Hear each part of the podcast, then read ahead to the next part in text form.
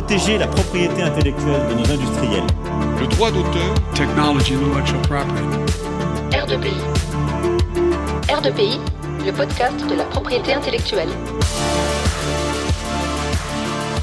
Chers auditeurs, chères auditrices, bienvenue sur R2PI, votre podcast de propriété intellectuelle. Ici, on parle de pays, on en parle entre amis, mais surtout, on vous en parle. Aujourd'hui, retrouvez un membre de notre équipe pour un épisode de Déo et débat.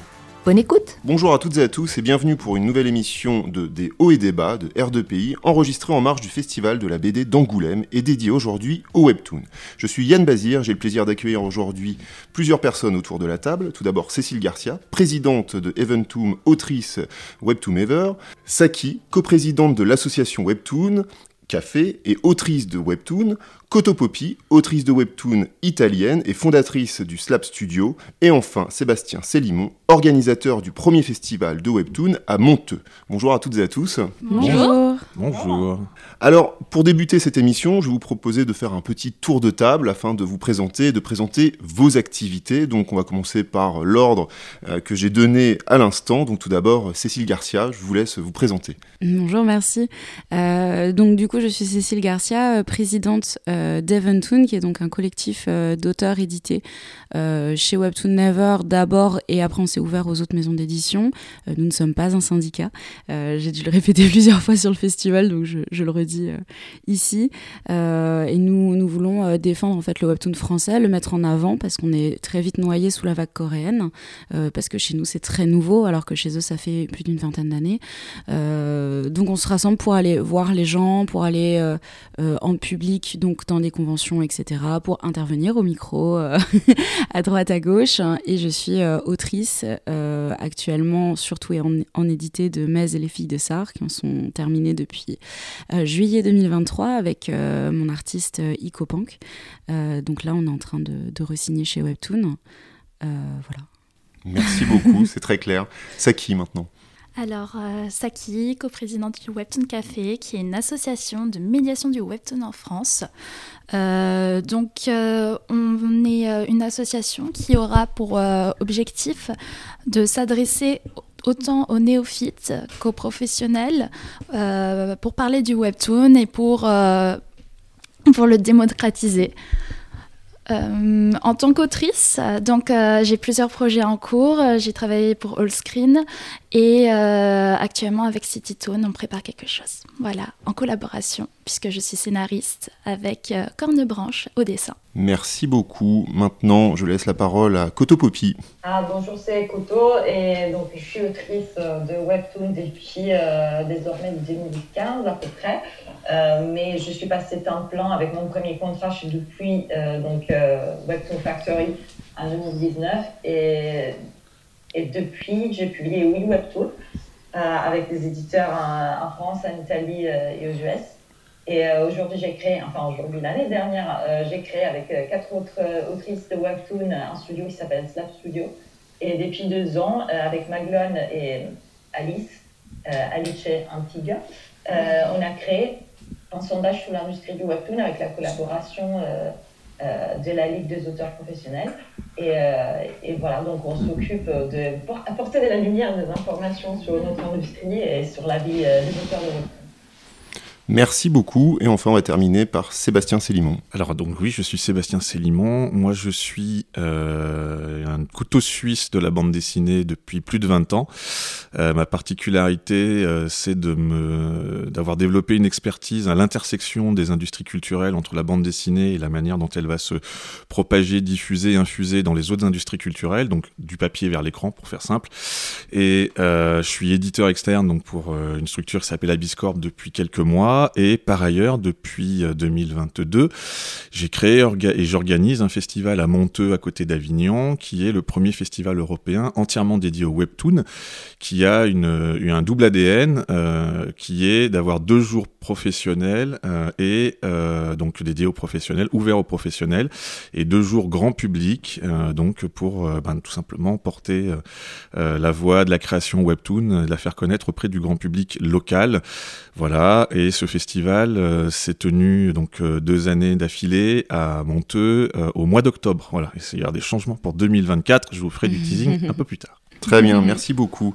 Bien écoutez, euh, après ce petit tour de table, je vous propose, pour entrer dans le vif du sujet, euh, peut-être de nous présenter ce que c'est le, le, webtoon. Il n'est pas, pas évident pour un certain nombre de nos auditeurs euh, que cette activité soit connue, que cette création soit connue. Donc, est-ce que vous pourriez nous présenter un petit peu ce que c'est que le webtoon, son origine et ses particularités? Alors, le webtoon, c'est une bande dessinée qu'on va lire sur smartphone en format vertical, en scrollant de bas en haut, et ça va permettre au lecteur de pouvoir lire de manière agréable sur euh, le mobile. Il y a plusieurs applications qui permettent cela. Euh, on y retrouve euh, tous les genres qu'on peut découvrir en bande dessinée papier, mais bien sûr il y a des prédominances dans l'action et dans la romance. Est-ce que tu veux rajouter quelque chose? Euh, bah, c'est un, nouveau médium en fait pour la bande dessinée, hein, parce qu'on parle, on, nous a déjà dit en fait c'est du manga sur téléphone, sauf que les codes se rapprochent beaucoup plus des codes de la BD. Euh, ça vient de Corée, euh, eux donc ils sont dedans depuis depuis une vingtaine d'années. ça s'est démocratisé énormément en Asie, dans, la majorité des pays d'Asie. Hein. Euh, en fait, ça vient surtout du fait, c'est comme l'histoire des, jeux mobiles en Asie, en fait. C'est que les gens ont le temps de lire dans les transports en commun, quand ils vont au taf, quand ils rentrent du taf. Euh, donc c'est la réutilisation du, téléphone mobile et du smartphone euh, pour, pour avoir une activité confortable, en fait. Donc on adapte quelque chose qu'on veut faire sur ce qu'on a dans la main à un moment de la journée où on peut le faire. et donc c'est des épisodes qui, sont, qui sont assez, enfin j'allais dire courts, pas tant que ça. Enfin, c'est moins long qu'un chapitre de BD classique, on va dire, euh, mais, euh, mais ça rentre euh, voilà, dans, entre 50 et, 90 cases. bon, en Asie, maintenant, ils commencent à faire du 120, mais tout mute très très vite avec le webtoon. mais voilà, ça, ça, ça s'est importé aux États-Unis avant nous, et, et maintenant, maintenant, il y a une vague en France et en Europe. Pour ceux qui ont connu la période des blogs, c'est comme si vous lisiez des blogs de comics case par case, donc les strips sur portable. Mmh. Mmh. Donc, euh, si ça vous parle plus. Alors, à titre personnel, ça me parle, il hein. n'y a aucun problème. Sébastien, est-ce que vous voulez ajouter quelque chose? Oui, volontiers. Euh, il faut euh, inscrire le webtoon dans un mouvement général de consommation de contenu sur euh, sur euh, nomades et sur téléphone portable. Euh, donc les pratiques de lecture de webtoon peuvent se rapprocher euh, des pratiques d'usage de YouTube, par exemple, c'est-à-dire de la vision de vidéos à, haute fréquence entre guillemets, que ce soit le binging aussi sur Netflix. Donc ça vraiment ça, s'inscrit dans ce, ces nouveaux écosystèmes. Et pour mettre les choses en perspective, donc la Corée, comme disait Cécile, a lancé le webtoon, qui est un mot coréen qui est apparu à la fin des années 90 chez eux euh, qui euh, donc euh, a un peu plus de 20 ans en Corée. il est, les Coréens ont importé le webtoon aux États-Unis il y a grosso modo 10 ans, 2014, 2013, 2014, suivant vraiment des grosses grosses stratégies de développement, de déploiement à l'international. On n'est pas du tout dans des, on va essayer. Hein. on est sur des sur des des enjeux vraiment de, de, soft power très très forts d'industrie culturelle. Et puis en Europe, ça date principalement. Il y a eu un, une première amorce avec une structure euh, français, enfin franco-belge qui s'appelle Delitoon, euh, initié donc par un éditeur de bande dessinée à l'époque qui s'appelle Didier Borg, qui est aujourd'hui un peu l'un des référents euh, sur dans l'écosystème webtoon, en tout cas qui a vraiment une, expérience inégalée. Et il a été suivi donc après Delitoon par Naver Webtoon, qui est aujourd'hui le leader considéré comme le leader mondial du webtoon. Ils sont des Coréens et qui sont arrivés en France à partir de 2019. 2020 pandémie et la explosion euh, des consommations de contenu en ligne. Euh, voilà, donc ça a vraiment participé d'un élan aussi d'adoption euh, assez conséquente. J'ai pas trop dire massive, euh, mais en tout cas conséquente du webtoon et euh, surtout d'efforts de visibilité de ces acteurs-là sur le, le, marché français. Et puis dernier point euh, vraiment important, c'est très compliqué d'avoir des chiffres euh, indépendants euh, de ce marché-là. donc sa valeur, le, son nombre d'usages, tout ça, c'est bah, c'est un petit peu à, à, à l'image de, Netflix. En fait. Alors de Netflix, d'Amazon, de tous les acteurs du numérique où tout le monde va vous dire c'est merveilleux, tout se passe bien. Alors Netflix typiquement on commence à avoir des données, mais ça a pris du temps euh, sur euh, sur euh, le webtoon, savoir combien est-ce qu'il y a de lecteurs de webtoon en France. Aujourd'hui, il y a des gros points d'interrogation. Est-ce que c'est 3 millions? Est-ce que c'est 500 000 Quelle est la fréquence? Enfin tout ça, voilà, c'est précieusement gardé par les plateformes qui qui proposent ces contenus. certaines d'ailleurs sont même pas en France. Hein. Il y en a qui sont qui travaillent directement de Corée. Donc voilà. Mais en tout cas, ce qui est vrai, c'est que le, la création webtoon aujourd'hui, ce que c'est ça aussi c'est un, autre élément hyper important. Le webtoon n'existe pas en tant que tel, c'est-à-dire qu'en Corée, le webtoon procède de la web novel, donc c'est des histoires qui ont du succès, qui sont transformées en webtoon, qui a du succès, suivant une logique succès donne succès. Et euh, donc c'est de l'entertainment, c'est du divertissement. C'est vraiment, faut pas se tromper de, de, de sujet. Et euh, c'est euh, c'est vraiment un des, des aujourd'hui un des leviers de déploiement de la fiction euh, coréenne beaucoup, mais aussi euh, avec beaucoup d'aspirations euh, internationales. Et la France justement essaye de jouer sa carte là-dedans. Mhm. Cotopopi, vous, vous souhaitez ajouter quelque chose?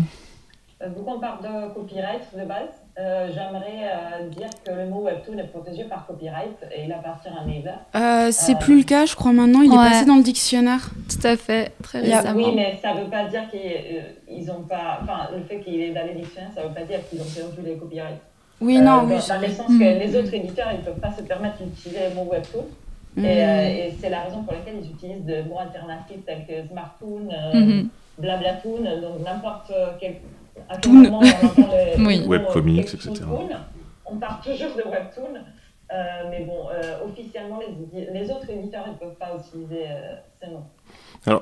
J'ai j'ai peut-être une, une question euh, sur, sur le marché. Euh, vous avez évoqué euh, donc un éditeur. Est-ce que ce sont les éditeurs traditionnels euh, qui Non. se sont saisis euh, de ce phénomène en France? Ou est-ce qu'on a de nouveaux acteurs qui sont arrivés sur le marché? Vous avez parlé bah, d'éditeurs coréens. Co- comment voilà, s'articule un petit peu ce marché? Comment il se présente C'est pas les éditeurs classiques du tout. Euh, c'est euh, alors tu vas avoir des gens euh, qui sont euh, qui ont une formation d'éditeur. Tu vas avoir des gens non mais à la base pas pas toi. Non, non, ah, non. toi tu Ah, as un non. cas particulier. Ah non, non, c'est pas moi. Non, non, mais c'est non, vas-y, je continue. euh, Il y, a, y a beaucoup d'éditeurs aussi qui ont fait euh, qui ont fait des écoles de management, des écoles de commerce, des, etc. Donc en fait, c'est des gens qui viennent de plusieurs milieux de, de ce genre-là et il y a ce côté commercial en fait parce que tu quand tu es éditeur webtoon, tu manages une équipe, tu te manages toi parce que tu manages plusieurs séries. C'est plus ça. Après, ils nous font des retours édito, ils sont ils sont là, mais tu vas pas avoir la même assistance que un, un, un éditeur papier qui euh, va vraiment euh, Ouais. va vraiment faire ce travail d'éditeur éditeur. Donc après ça dépend tu ça dépend sur qui tu tombes aussi. Ouais. Par contre, les éditeurs papier ont ouvert leur branche euh, de webtoon. Enfin, plusieurs oui, éditeurs non, non, oui, bien fait. sûr, oui. Ouais. Après oui, mais au tout début euh, Naver euh, t'avais pas de Oui, tout à fait, tout à fait. Alors, je, je me demande si j'ai pas compris une autre la question autrement euh, quand on parle d'éditeur. C'est-à-dire que Dans moi, ce que, je, ce que je boîtes. comprends dans, la- dans votre question, Yann, c'est euh, quelle est la- la- la- l'origine des sociétés qui proposent du webtoon. Oui, la, la- la question c'était est-ce qu'on a de nouveaux acteurs qui sont arrivés sur Voilà. le marché? Est-ce que Bah, ce sont les anciens Donc là, c'est pour ça que je réagissais. vous avez effectivement euh, répondu à, à la question parce que c'est le, le marché, on va dire, français. Hmm. Mais je pense que vous souhaitez, vous souhaitez rebondir sur les éditeurs, en Oui. tout cas les acteurs étrangers qui sont venus en France et qui ont voulu Mhm. importer leur modèle. Alors, en effet, comme je disais, la, la particularité du webtoon en France, c'est que euh, le premier acteur qui a montré que ça pouvait marcher, c'est un acteur euh, franco-belge, donc euh, Dailytoon à l'époque, euh, qui existe toujours, qui a été racheté par des Coréens justement, ce qui est un signe intéressant, parce que si les Coréens rachètent des webtoons, une plateforme de webtoon à l'étranger, c'est qu'ils estiment qu'ils travaillent correctement. Et euh, donc ça, c'est effectivement euh, Dailytoon a, a, a ouvert la voie à un certain nombre d'acteurs coréens qui sont venus sur, qui sont présents sur le marché français. Donc pour les citer, Naver, Picoma, Takotoon, euh, et euh, donc Kakao, c'est Picoma, etc. Voilà, et donc il y a un certain nombre de plateformes qui sont actives. Euh, et puis il y a des acteurs français qui eux ont eu diverses fortunes d'ores et déjà euh, qui ont lancé des plateformes de webtoon euh, de création originale comme Webtoon Factory qui euh, appartient à Média Participation, euh, qui euh, en tant que telle aujourd'hui existe, est toujours visible mais n'est plus vraiment active. Euh, Bah, c'est en voilà. interne. Euh, c'est ensuite il y a euh, Dar- euh, pardon Delcourt, euh, le groupe Delcourt qui a lancé une plateforme qui était qui proposait du webtoon qui s'appelait Verytoon qui a été fermé l'été dernier et qui proposait uniquement de l'achat de droits. Voilà. Et puis après, il y a des initiatives en cours à différents degrés de proposer du webtoon, par exemple une, plateforme de bande dessinée euh, papier proposé en numérique s'appelle Isneo, qui est le leader euh, français aujourd'hui. Euh, Isneo a proposé du webtoon il y a déjà 4-5 ans pour finalement comme ça appartient à Média Participation le rebasculer l'offre webtoon dans une nouvelle plateforme qui s'appelle Ono. Oui. Tout ça pour dire que c'est un marché qui est en constante évolution en ce moment. Il y a des annonces tous les mois. Là, euh, donc, euh, c'est voir toutes les semaines. alors, à l'approche d'Angoulême, tout le monde s'excite. Euh, voilà. Mais donc, c'est vraiment un écosystème aujourd'hui où il y a des acteurs européens et français qui essayent de résister, entre guillemets, à la vague coréenne. certains essayent de travailler avec les Coréens, parce qu'évidemment, les Coréens, ils ont 20 ans d'expérience. Donc, forcément, il y a des, choses à apprendre d'eux. Et, et, puis, voilà. Et puis, donc, c'est, c'est, il, il commence à y avoir des convergences d'initiatives. et puis, un point aussi extrêmement intéressant. Euh, Média Participation, toujours, a fait une annonce en disant qu'ils allaient faire de la création de webtoon dans le cadre d'un studio d'animation. Et donc là aussi, ça ouvre à une hybridation en fait des métiers hein, et des mhm. savoir-faire pour produire du webtoon. Donc là aussi, ça fait partie des comme ça des, des, des, éléments qu'on voit en train de se constituer. Donc euh, le marché est vraiment à tous les niveaux mhm. en train d'encore de bouger. Euh, en gros, la question est qu'au début, les, euh, les, entreprises coréennes qui ont lancé du webtoon n'étaient pas des éditeurs. Mm. Donc, c'est pas comme en France, quand on a des maisons d'édition traditionnelles qui s'élancent dans le webtoon. Euh, mais en gros, c'était des gens du web. Donc, c'est un peu les Google, les Yahoo, ce que vous voulez, coréens, mm. qui avaient des portails Internet. Et pour faire rester les gens le plus longtemps possible sur leur portail, ils ont commencé à publier des BD. Donc, mm. en gros, c'était pas des maisons d'édition traditionnelles. Leur but, c'était pas de faire de la BD euh, autoriel, comme on, a chez nous. Donc, on a un auteur qui va exprimer son art à travers un, une BD, euh, un, un bouquin, etc. Euh, c'était un, juste une opération sociale, quelque part, une opération commerciale. Mm. Donc, euh, la façon dont on, dont on, interprète le webtoon chez nous et, et, le webtoon comme il est interprété en Corée, c'est on a un produit commercial d'un côté, donc en Corée, et on a un produit autoriel, je sais pas comment le dire. D'art, euh, je dirais. Culturel, hein, euh, c'est entertainment versus culture. C'est notre, façon de l'avoir interprété et je pense que c'est un peu les problèmes qu'on a, qu'on a en mm. Europe en général. Euh, mm. c'est qu'on a encore du mal à accepter le fait que les webtoons c'est un produit commercial.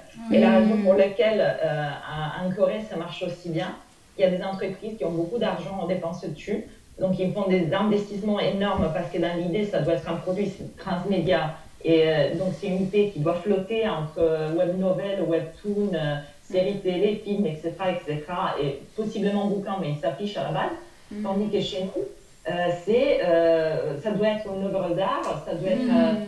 un bouquin, peut-être, c'est vraiment ça a du succès, mais ça ne marche pas bien parce que le marché du bouquin, quand même, il y a une tradition euh, très forte chez nous, donc on a du mal, on a posé une barrière parce que le niveau du webtoon il n'est pas assez élevé pour le marché du bouquin.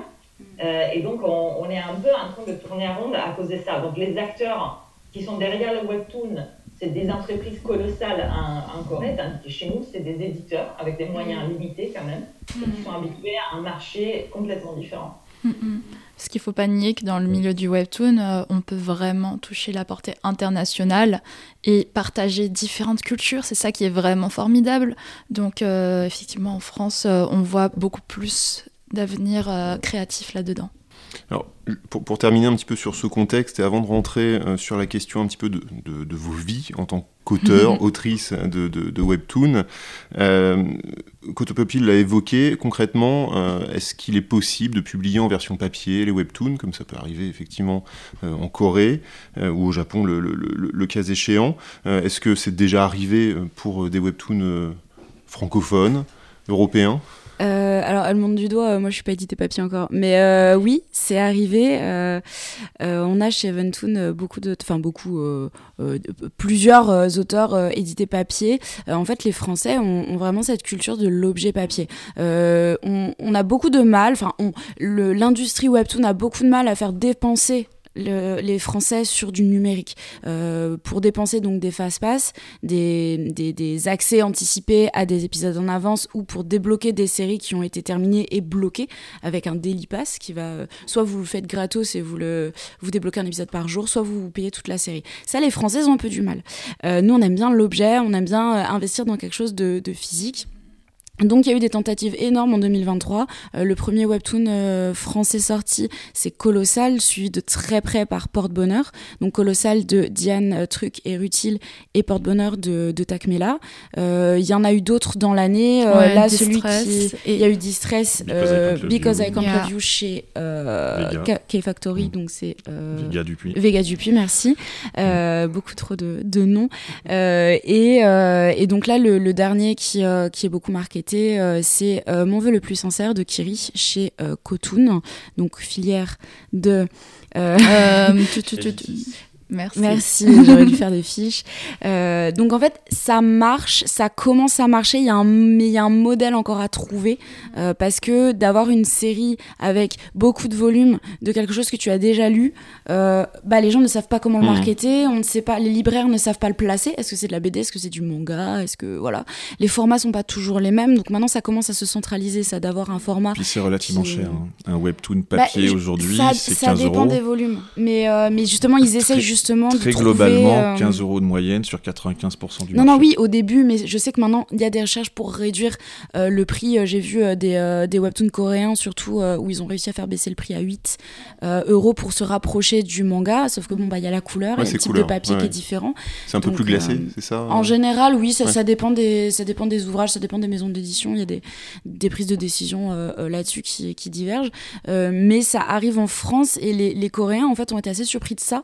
Parce que chez eux, euh, bon, bah voilà, c'est de la conso, euh, c'est ce que disait Koto. euh, c'est un produit de consommation comme Mm, une mm, série mm. Netflix. Tu vas pas l'acheter en DVD, en fait. Ouais. Donc, J'aimerais rajouter quelque chose. On l'a vu en fait avec la fin de Veritoon, c'est que quand on achète des épisodes sur une application, si l'entreprise, si l'application finit par fermer, euh, on n'aura plus accès à ces épisodes. Et comme euh, l'a fait remarquer euh, souvent le lectorat, donc dans l'association, le fait d'avoir le papier, ça reste dans ton, ta bibliothèque, ça t'appartient vraiment.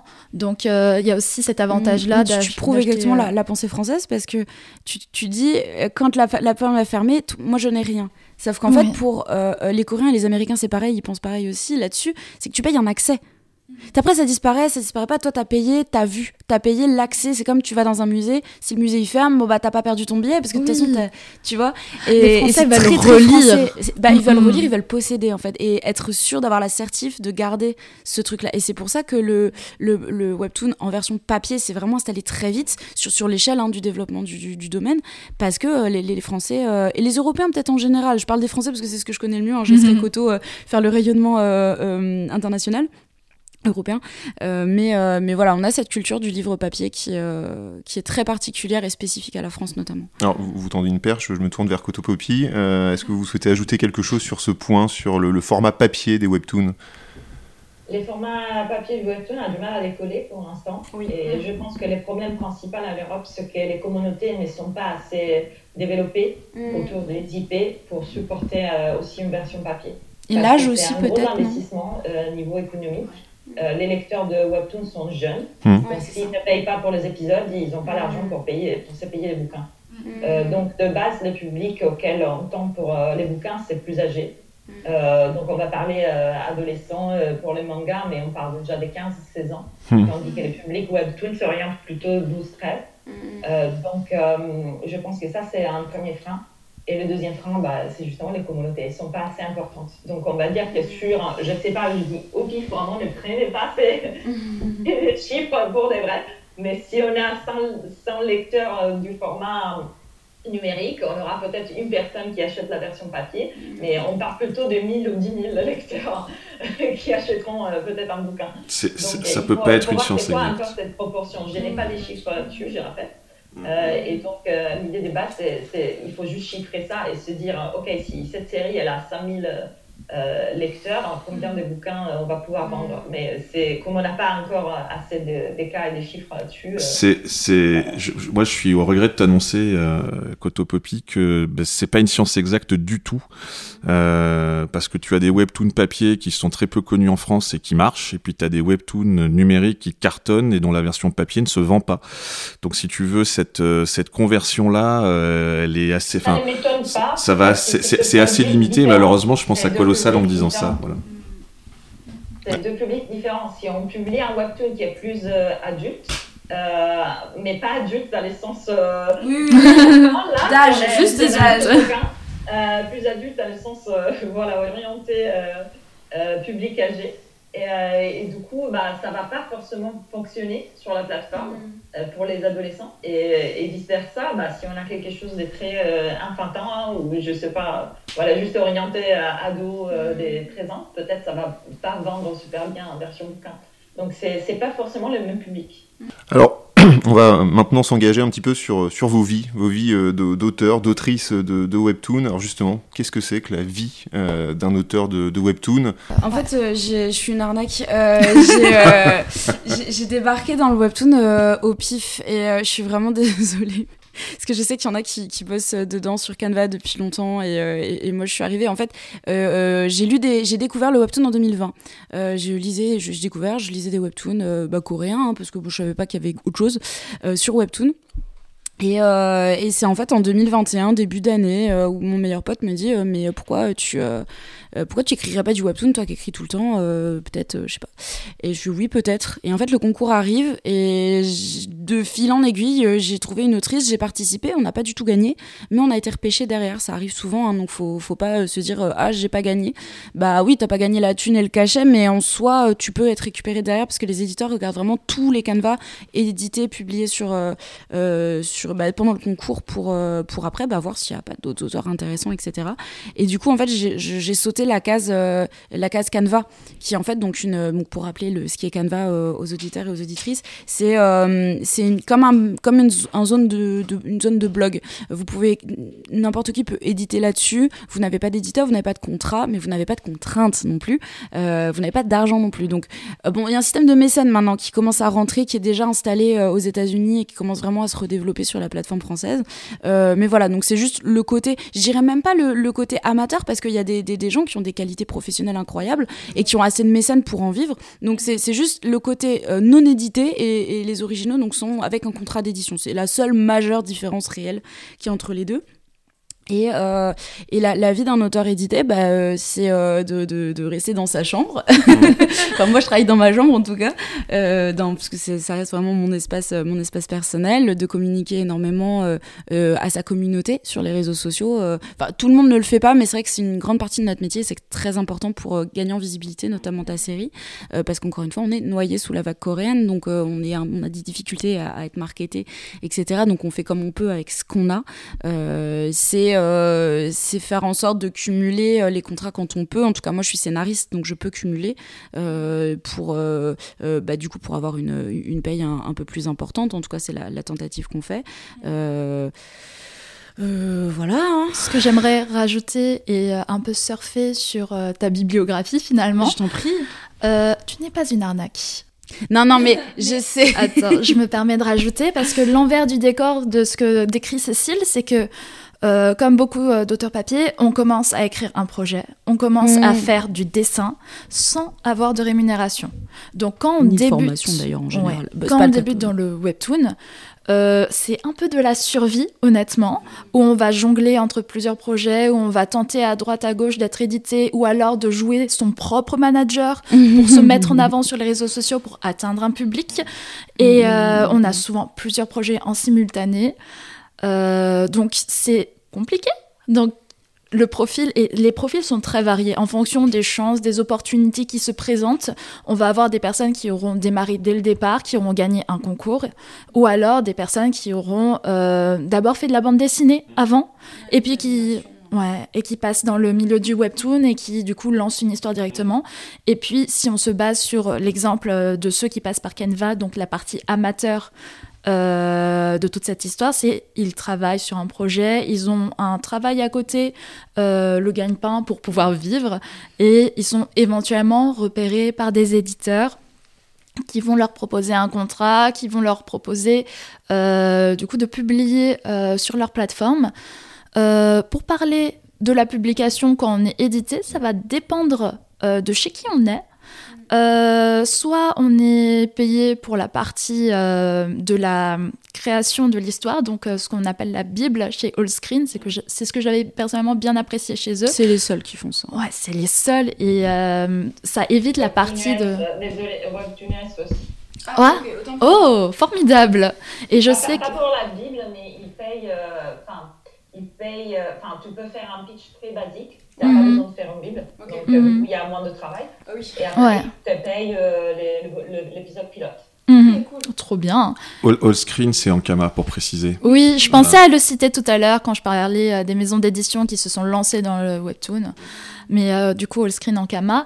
et ensuite, en fonction des plateformes où on est, on va avoir un rythme différent. Donc là, suite à une grande vague d'auteurs qui ont fini en burn-out, qui croulaient sous le travail, ils se sont dit hmm, on peut pas faire le modèle coréen. On peut pas leur demander. Hein. On n'est pas des studios. On, on est actuellement euh, les, euh, les 60 cases que vous lisez dans un chapitre euh, sont créées par une personne qui fait le scénario, le storyboard, le dessin. Ça comprend. C'est plus courant quoi en France. Ouais. ça comprend entre 60 et 200 heures de travail par semaine en fonction de l'artiste.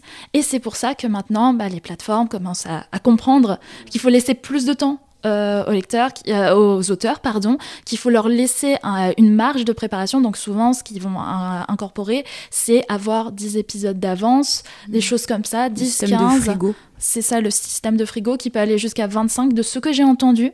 Mais encore une fois, ça dépend vraiment de chez qui vous signez. Et puis ça dépend de ton fonctionnement. Koto, elle est, euh, elle est en, on dit elle est en studio. C'est euh, quand on dit nous en Europe, on est en studio, ça va être on est en regroupement euh, d'artistes et on est plusieurs à faire différentes tâches mm, mm, mm. là-dessus. Mais je laisserai Koto intervenir. Justement, Koto Poppy, vous pouvez nous faire part de votre expérience personnelle? Euh, L'idée de base, c'est qu'au début, en Corée euh, aussi, on avait des auteurs euh, uniques. Mais les premiers webtoons ressemblaient plus à des strip comics qu'à des webtoons tels qu'on les connaît aujourd'hui. Les, webtoons tels qu'on les connaît aujourd'hui, ils sont produits pour la plupart en, studio. parce que, je répète, c'est des géants de la, des télécommunications qui les produisent. Donc, ils ont des budgets. Euh, donc, euh, ils vont arriver à produire jusqu'à 4 épisodes euh, par jour avec un travail à la chaîne de je sais pas combien de gens. Incroyable. Et qu'est-ce qui se passe Je disais juste c'était incroyable ces chiffres-là.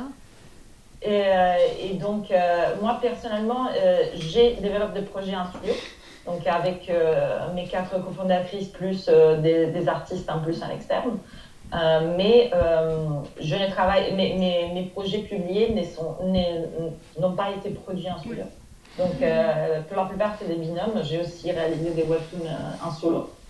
Mais la plupart, c'est un binôme. Donc, moi, en tant qu'écrivaine, plus un artiste. Mm. Et à part Ankama, qui a essayé, enfin, Allscreen, qui a essayé de mettre en place un système studio. Donc, c'est un type de production complètement différent. Mm. Et euh, il faut dire que le burn-out, ça arrive aussi en studio. Oh, c'est pas exclusif euh, des, des, auteurs uniques. Mhm. Euh, et ça tient vraiment, je pense, à une culture du travail qui est tout simplement différente en Asie par rapport à l'Europe. Donc, disons que déjà, c'est difficile de rendre rentable des webtoons en Asie avec mhm. un modèle de travail qui fait que les gens travaillent tout le temps, sont un, un burn-out pérenne. et donc, en Europe, on veut travailler encore moins. Et donc, euh, enfin, on veut trouver une balance mm. entre lui et, euh, et, son travail, ce qui est normal pour nous. Euh, mais comme je disais, c'est une différence culturelle. Mm. À, l'Asie, on ne pense pas trop à la balance entre la vie personnelle et le travail. Mm. Et, ils ont déjà du mal à monétiser comme ça. Et, et, donc, nous, on voudrait monétiser, mais en même temps avoir envie. Donc ça, ça, pose un challenge supplémentaire. Mm-hmm. Euh, mais je répète euh, quelque chose qu'il disait Sébastien tout à l'heure sur le fait que euh, le webtoon s'insère dans un écosystème qui voit aussi les web novels, les, les, les mm-hmm. Etc. etc. euh, bah, nous, on n'a pas encore cet écosystème pour supporter des IP. Donc, tant que le seul, la seule source de revenus pour un auteur va être le webtoon, on n'est pas sorti de l'auberge parce que ça ne va pas garantir un, salaire suffisant pour un vivre de façon confortable et donc, et donc de pouvoir prendre des pauses. Parce que si on a un bon salaire, on peut se permettre de ne pas travailler pendant deux semaines. Euh, tandis qu'avec un salaire qui te permet d'à peine de vivre, bah, tu dois travailler tout le temps. Mm. Euh, et donc voilà, tant qu'on n'aura pas cet écosystème comme en Corée, où euh, du moment où tu vends une adaptation, bah, tu touches un bloc à beaucoup d'argent et tu peux te prendre une pause, bah, chez nous, ça va être compliqué. Mm.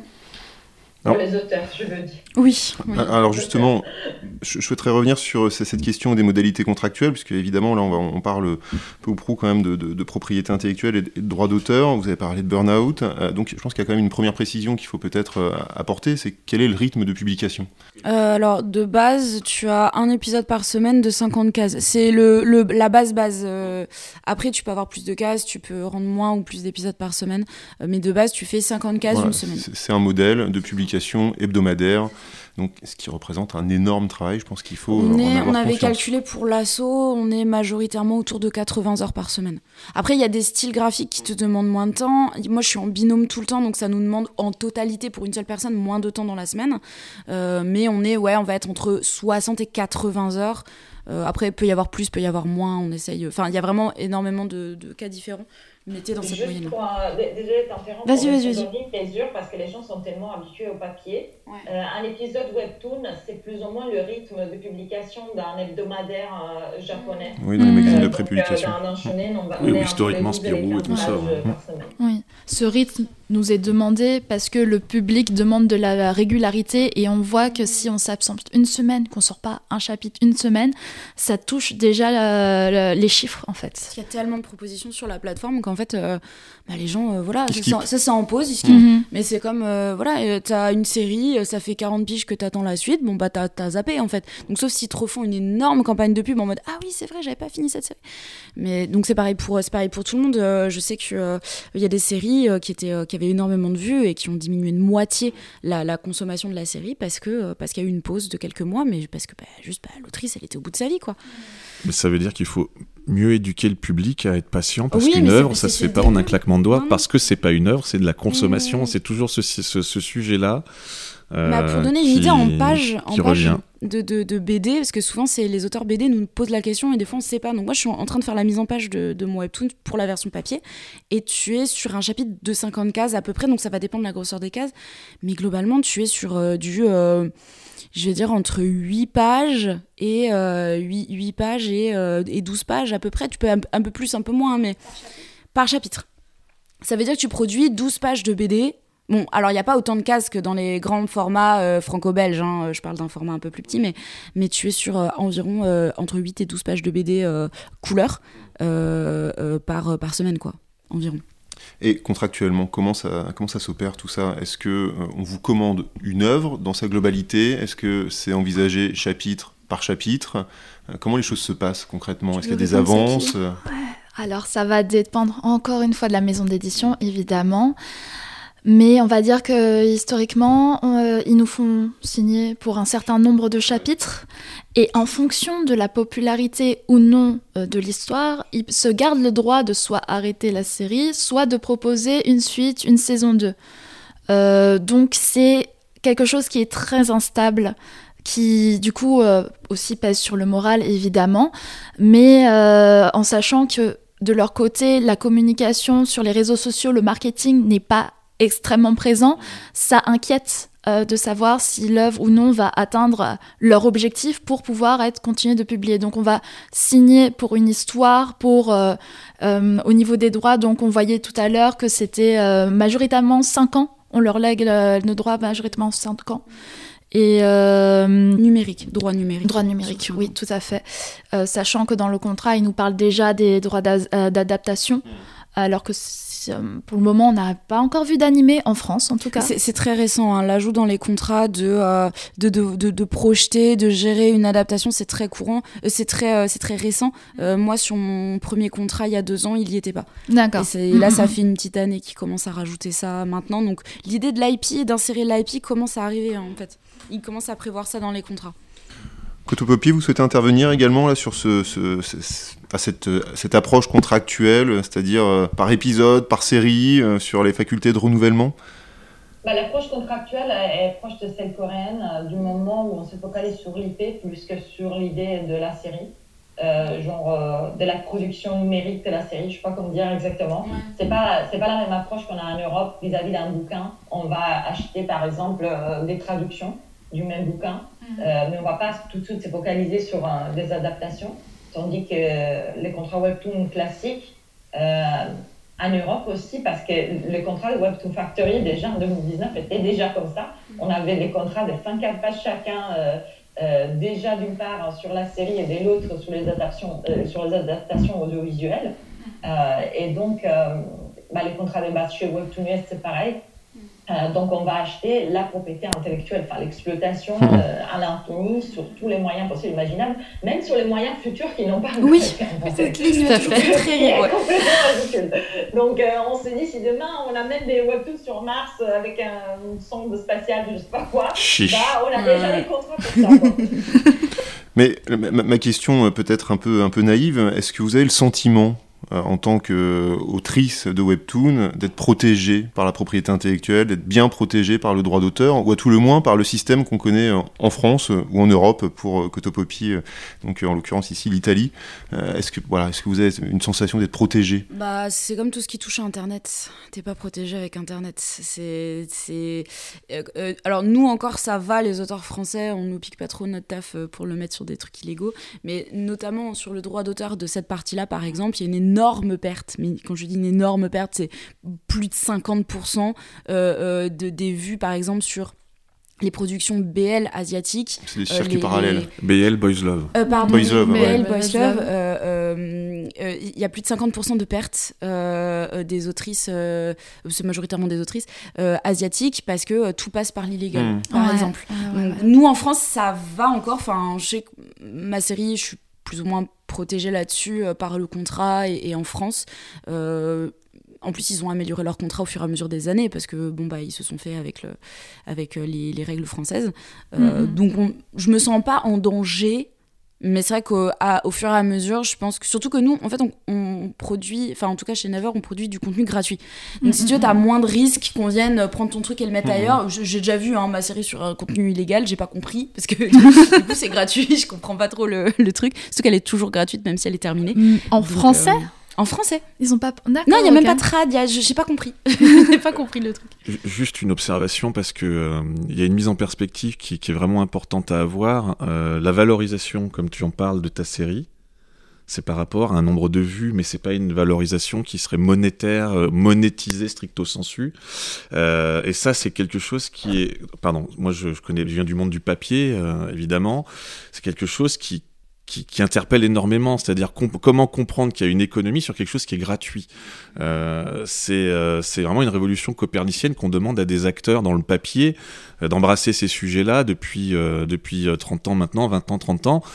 Euh, c'est très très compliqué de comprendre comment voilà mais c'est en train de changer.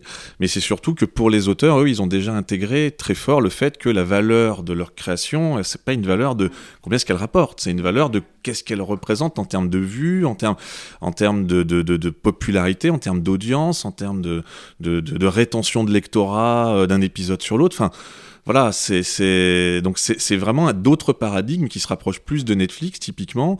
Euh, quand on parlait de, signer, euh, on signe une série, mais si on a une histoire, on dit ok finalement mon histoire elle tiendrait en 10 chapitres, c'est pas cohérent par rapport aux exigences du marché du webtoon aujourd'hui. Voilà. Donc il y a des formats qui, enfin des, des, des, longueurs de narration qui ne fonctionneraient pas ou qui ne seraient pas acceptées juste sur ce, critère aussi, un critère aussi simple que ça. Donc c'est quand même extrêmement, euh, comment dire, formaté, euh, à la fois sur la forme, donc le nombre d'épisodes, etc., et puis de plus en plus sur le fond, parce qu'encore une fois, les Coréens donnent un, un, une tendance du marché pour l'essentiel, ça vient de chez eux, mais qui tient davantage à de la, à de la, enfin, à une étude marketing d'une attente d'un public plutôt que sur l'expression d'un artiste qui a envie de dire, mm. je veux vous dire absolument ça parce que ça me tient à cœur, quoi. Mm, mm, Et euh, ça, c'est encore le euh, cas en France, hein, par contre. Les, ah, mais c'est complètement le cas en France, mais c'est très bien parce que parce que le public n'est pas dupe non plus. Mais bon, voilà, on, je, dis, je, je, je dérive un petit peu, mais dans l'absolu, le- la valorisation du contenu, elle se fait par la- la- l'audience et la popularité. C'est comme les youtubeurs, pour faire un parallèle. Il faut faire du trafic, il faut faire du flux sur leur site, sur leurs applications. C'est ça l'objectif derrière. quand Mais, même. mais alors sur ce point, euh, c'est assez intéressant puisque à titre liminaire, vous avez évoqué le fait qu'il y avait une, une absence de transparence sur, euh, sur les chiffres. euh, sur les audiences peut-être, euh, en tout cas c'est comme ça que je l'ai- interprété. Euh, concrètement, euh, comment, euh, comment se passent les choses avec vos éditeurs là, sur la reddition des comptes, euh, sur le fait de savoir, bah voilà, on a vendu, euh, entre guillemets, tant euh, d'épisodes, donc tant de vues. Est-ce qu'il y a une réelle transparence par rapport à cela ou, ou pas du tout? Simplement, il n'y a pas de chiffres. On peut leur Bah, demander du, des sites. du site internet qui Mm. vont, qui vont dire combien il y a eu de passages sur la série, Mm-hmm. euh, combien il y a eu de likes et tu peux voir combien eu- il y a eu d'abonnements. Mhm. Mais par contre, euh, eux, ils ont accès à des chiffres du genre la tranche d'âge, euh, les périodes à laquelle ils vont... euh, Le watch ils vont- time, hein. Le watch time, etc. Et ça, même si on leur demande, ils ne nous le partagent pas. Le, le nombre de consultations, vous, vous ne l'avez pas? Alors, on a. euh, on- on- en fait, en visibilité, même n'importe qui peut le voir en plus. hein. Vraiment, t'as- ta note. C'est comme Euh, YouTube. euh, c'est comme YouTube, t'as, la- t'as les Ouais. vues totales. Donc en fait, c'est juste que tu dois diviser ce nombre de vues par le nombre d'épisodes. Déjà, si tu vas avoir une petite idée du nombre de vues par épisode. Euh, c'est à toi de faire le calcul. Mhm. Euh, le nombre d'abonnements, mais encore une fois, c'est comme sur Instagram, vous avez 10% d'engagement. Donc euh, sur le nombre d'abonnements, c'est pas parce que t'as 20 000 abonnements que t'as 20 000 lecteurs. Euh, ça va dépendre des séries, de l'engagement sur le temps, etc. Parce que les gens s'abonnent juste pour mettre dans, dans leur liste et pas oublier, etc. Et en fait, les chiffres, enfin moi, le chiffre que je trouve le plus important, c'est le chiffre de, de lecture vraiment unique sur chaque chapitre. Mhm. Et ça, tu peux, en tout cas chez Never, tu peux l'obtenir euh, si tu as fini une saison ou une série pour, euh, avoir, des, pour avoir une idée. Ou alors, soit tu le demandes, soit le- l'éditeur vient te, vient te faire un pitch en mode bon, bah voilà, on est passé à temps, machin, Mhm, machin. mhm. Mais, euh, mais effectivement, tout ce qui va être watch time et compagnie, ça, c'est des détails que nous, on n'a pas. Qu'on va Mhm. avoir même euh, gratuitement sur Instagram, sur Ouais. nos réseaux Instagram, mais qu'on n'aura pas, euh, qu'on n'aura pas sur nos, sur Ce nos qui est fondamentalement un problème, puisque derrière, la monétisation, elle se fait notamment en partie du nombre de vues. Donc comment contrôler ça? Et surtout, euh, la, la, la... c'est comme, c'est comme il y a eu quelques temps, il y avait eu une polémique chez YouTube où euh, ils avaient changé euh, la, la, les barèmes de leur grille euh, d'évaluation. Bah, C'est unilatéral, donc euh, là, vous- ah super, tiens, j'arrive à faire un chapitre, si j'arrive à faire 100 000 vues, je gagne tant, et la, la semaine suivante, ah bah finalement, tu gagnes 30% de moins. On sait juste, on a décidé, t'as pas le choix et tu, Mhm. tu te tais. Bah, c'est compliqué quand même. Donc euh, là-dessus, il y a. On n'est pas payé à la vue, hein, faut le dire, on n'est pas du tout payé à la vue. hein. Non, mais mais mais. On a- mais Non, vous avez évoqué le succès, Voilà. et donc effectivement, s'il n'y a pas de transparence par rapport à cela, euh, Après, le succès, le succès, tu le sens sur les autres chiffres Mhm. après. En Mhm. vrai, nous, c'est du détail pour euh, a- arriver à se recalibrer. Mais après, euh, quand tu vois ton nombre d'abonnés, euh, enfin, tu, tu fais un prorata, quoi. T'as as une petite idée, tu te dis, ok, je me retrouve à peu Mais près là, tu regardes tes si collègues. t'es pas payé et- à la vue, t'es payé. C'est quoi leurs critères? Mais t'es payé, euh, t'es- tu négocies en fait le prix de ton épisode euh, quand tu vas signer le contrat, en fait. C'est ça. Ils te disent, voilà, euh, pour 50 cases, on vous paye tant. Je peux pas donner le chiffre. Mhm. Euh, pour 50 cases, on vous paye tant. Toi, tu vas faire euh, non, peut-être un peu négocier, machin, etc. Tu négocies euh, ce que tu peux. Et puis, le mieux, en plus, c'est d'avoir un peu discuté avec des collègues pour avoir un peu leurs chiffres aussi, Mhm. pour savoir ce que tu peux négocier, en dessous de quoi faut pas accepter, etc. Et malheureusement, ça, c'est quand t'es une fois dans le milieu et que tu as un peu des contacts. Et c'est pour ça que des fois, passer par Canva, c'est cool parce que du coup, tu peux. et, et dès que tu cartonnes, qu'est-ce qui se passe On est- on est- Est-ce- donc on est que sur du forfait. la valeur. En on, est, fait, on est sur du forfait. on est que sur du Juste forfaitaire. ça. Des Simple. précisions Oui. Oui, oui, je- vas-y. Donc, euh, déjà, on a plus de visibilité quand on est sur Canvas, donc la partie en autopublication, pour la simple raison qu'on a le nombre de vues par mois. Donc, déjà, ça, c'est un bon indicateur de, des visualisations sur la série. Donc, euh, on a le nombre d'abonnés, les nombres de visualisations par mois. Et euh, après, cette, cette visibilité disparaît une fois qu'on passe en original parce que euh, la- les plateformes vont garder euh, leurs chiffres pour eux. Euh, après, euh, Unilever, elle fait une reddition de compte euh, tous les mois sur le nombre de fast-pass qu'il a Mm. vendu. Oui, c'est Donc en gros, euh, c'est cumulatif et quand on arrive à un certain nombre d'euros, euh, on est payé. Et, là, et euh, c'est différent. Euh, c'est un peu plus compliqué parce qu'en gros, on monétise aussi avec la pub. Et euh, on n'a pas les chiffres, euh, donc les visualisations de la pub. Ils devaient la mettre aussi sur Never, enfin sur Never France. Je ne sais pas pourquoi ils l'ont pas encore fait, mais de base, ça va arriver. Et donc, un- un- un- chez Webtoon on a plus de moyens de monétiser la série. Donc, il y a les avances exactement comme chez Webtoon France. On a les fast-pass euh, comme avec euh, Never France. Euh, je pense qu'il y a aussi un monthly pass, donc c'est des initiatives commerciales qui font chez eux, donc ça, ça rajoute. Et en plus, on a justement le, le, revenu qui vient de, la pub qu'on partage avec Google. Donc il y a une partie qui est retenue par Google et puis il y a une partie qui est divisée entre la plateforme et nous, les auteurs. Et dans la reddition de compte, on a les passe-passe et en plus la pub. Mhm. Donc en gros, tu as un chiffre unique et tu dis bah, quelle partie c'est les passe-passe, quelle partie c'est la pub, tu n'as aucune idée. Mhm. Donc tu connais les pourcentages, euh, parce que par contrat, euh, c'est indiqué, les pourcentages euh, que tu vas retenir de la pub, et ainsi que du passe-passe. Mais tu, tu n'ayant pas les chiffres de visualisation, ni exactement combien de gens ont, utilisé les passe-passe versus le nombre de visualisations de la pub, tu n'es pas capable, tu n'es pas en mesure, en, gros, de calculer la partie de ce chiffre qui vient du passe-passe et qui vient de, la pub. Alors, le, temps passe et nous arrivons bientôt au, terme de notre émission. Je souhaiterais vous, vous interroger quand même, ce sera peut-être euh, une des dernières questions, si ce n'est la dernière question, vraiment sur le, sur le droit d'auteur. C'est vrai qu'on a quand même beaucoup entendu euh, des, enfin, le fait qu'il y ait des éditeurs coréens, euh, vous l'avez évoqué à plusieurs reprises. ma question est, la suivante. Est-ce que le fait d'être confronté à potentiellement des éditeurs donc étrangers, asiatiques, coréens, est-ce que ça, ça emporte des conséquences justement sur la portée de vos droits, notamment, je pense, aux droits moraux, euh, la paternité, le respect de l'œuvre Est-ce que vous avez la sensation finalement qu'on essaye de vous imposer un modèle euh, qui serait en provenance de Corée du Sud, pour ne pas les citer, ou est-ce que vous avez la sensation que le droit d'auteur tel qu'on le connaît encore une fois, et je l'ai déjà dit, en France et en Europe, est préservé? En France, on n'est pas protégé euh, pour, ce qui concerne les droits moraux. aux US, pas autant. En Asie, j'ai aucune idée. Je ne connais euh, aucun auteur coréen qui va pouvoir me dire bah, les droits moraux. Ah, de base, je pense que les gens qui travaillent en studio n'ont pas de droits moraux sur les œuvres parce qu'ils travaillent à la chaîne. Hmm. Donc, euh, je ne sais pas si euh, au moins l'auteur et les scénaristes ont le, possèdent une partie de la propriété intellectuelle. Je n'ai aucune idée. Je, je n'ai jamais eu l'occasion d'échanger avec un auteur asiatique là-dessus. Euh, aux US, il y a la possibilité par l'éditeur de racheter une partie euh, euh, de la propriété intellectuelle. C'est la série. Pardon Mais excuse-moi. C'est un peu aberrant. Mais bah oui. pour l'instant, on est bien protégé. Oui, oui. En France, vous avez, euh, en fait, sur, euh, quand vous signez le contrat, donc vous partagez, enfin, soit vous êtes seul, soit vous partagez euh, les pourcentages. Donc, un scénariste, c'est comme dans la BD globalement, va prendre entre 30 et 35 Là, récemment, le nouveau contrat que j'ai fait, j'ai mis notre coloriste dessus, mmh. volontairement, parce que comme ça, c'est plus simple pour les déclarations en France, etc.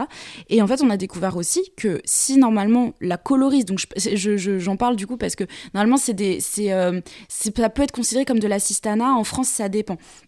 Euh, si la coloriste est sur le contrat, elle touche un pourcentage de droit quand même mhm. euh, tout petit, trop petit à mon goût, même si je suis pas scénariste, c'est 1 ou 2% je crois sur une prod. Euh, donc si par exemple on publie en papier, elle aura ce, nombre de pourcentage là. Donc le, on peut aller jusqu'à les, coloristes peuvent avoir du pourcentage de droit d'auteur dessus. et nous, oui, enfin en tout cas ce que je disais tout à l'heure et, je, confirme ce que Koto disait, on est assez protégé là-dessus. C'est pour le moment. Pour le, oui, pour oui pour le moment parce que oui qu'il y a la volonté d'importer ce format de studio, de production, puisque les auteurs français ont du mal à suivre ce rythme-là.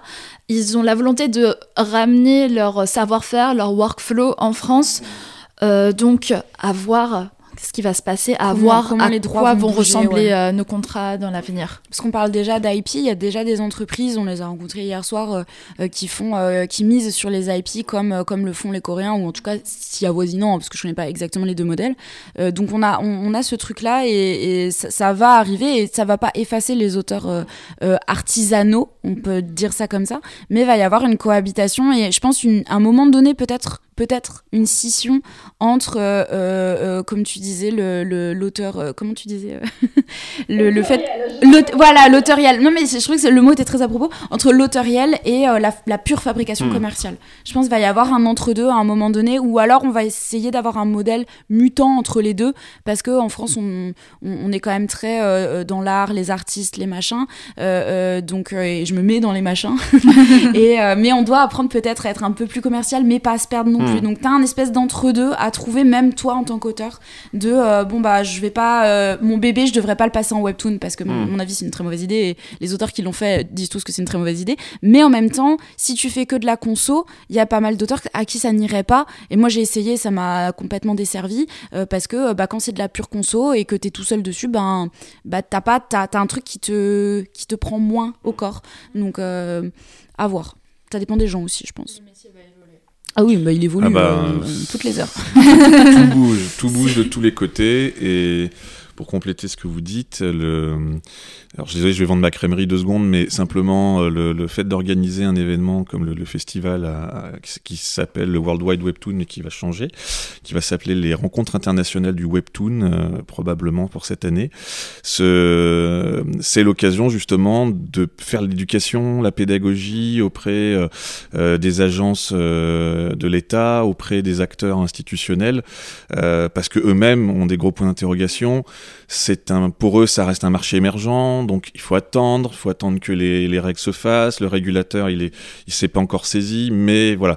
Donc tout ça est en train de travailler. Par contre, là où euh, il y a quand même une bonne nouvelle, c'est que à la différence de certains phénomènes qu'on a pu voir dans le monde du numérique ces, ces 20 dernières années, euh, ils s'emparent du sujet beaucoup plus vite que ce qu'on a pu voir, ou pour la musique, ou pour l'audiovisuel, et c'est très heureux Hmm. parce que parce qu'il y a vraiment urgence. Tout va très très très très vite. Mais c'est parce que ça va vite et que ça concerne l'international et que ça concerne vraiment. Peut-être parce que ça touche à la jeunesse aussi, je sais pas, mais il y a un truc. Euh, euh, incontrôlable euh, par internet en fait ce qui n'a pas été le cas par exemple avec le manga français où on a complètement raté le coche à l'époque et là on a l'impression d'ailleurs que le, le mou- le- la mouvance du webtoon français euh, essaye de rattraper Hmm. aussi le, Oui. le manga français, mais le manga est papier.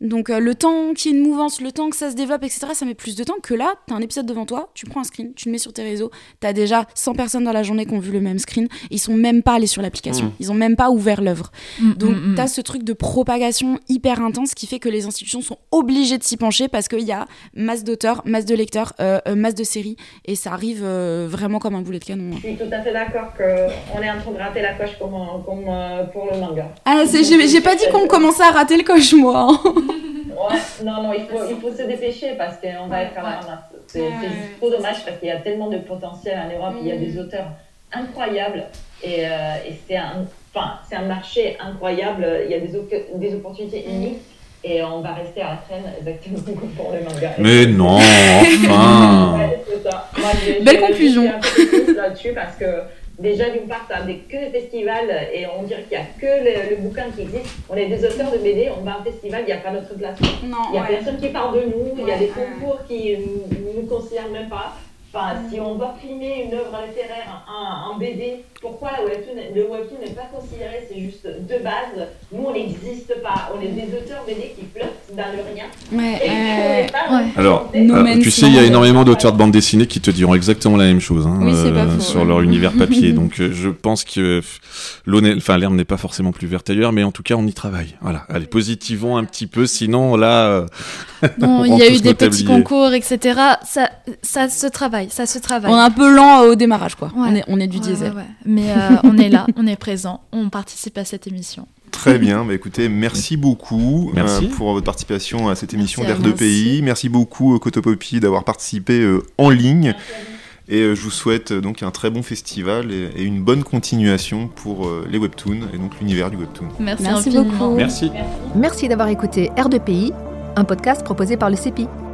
Retrouvez notre actualité sur le site du podcast et sur nos comptes Twitter, Instagram et LinkedIn. Les liens sont en description de l'épisode. Vous pouvez également nous écrire par email à l'adresse r2pi.contact@gmail.com. À la semaine prochaine.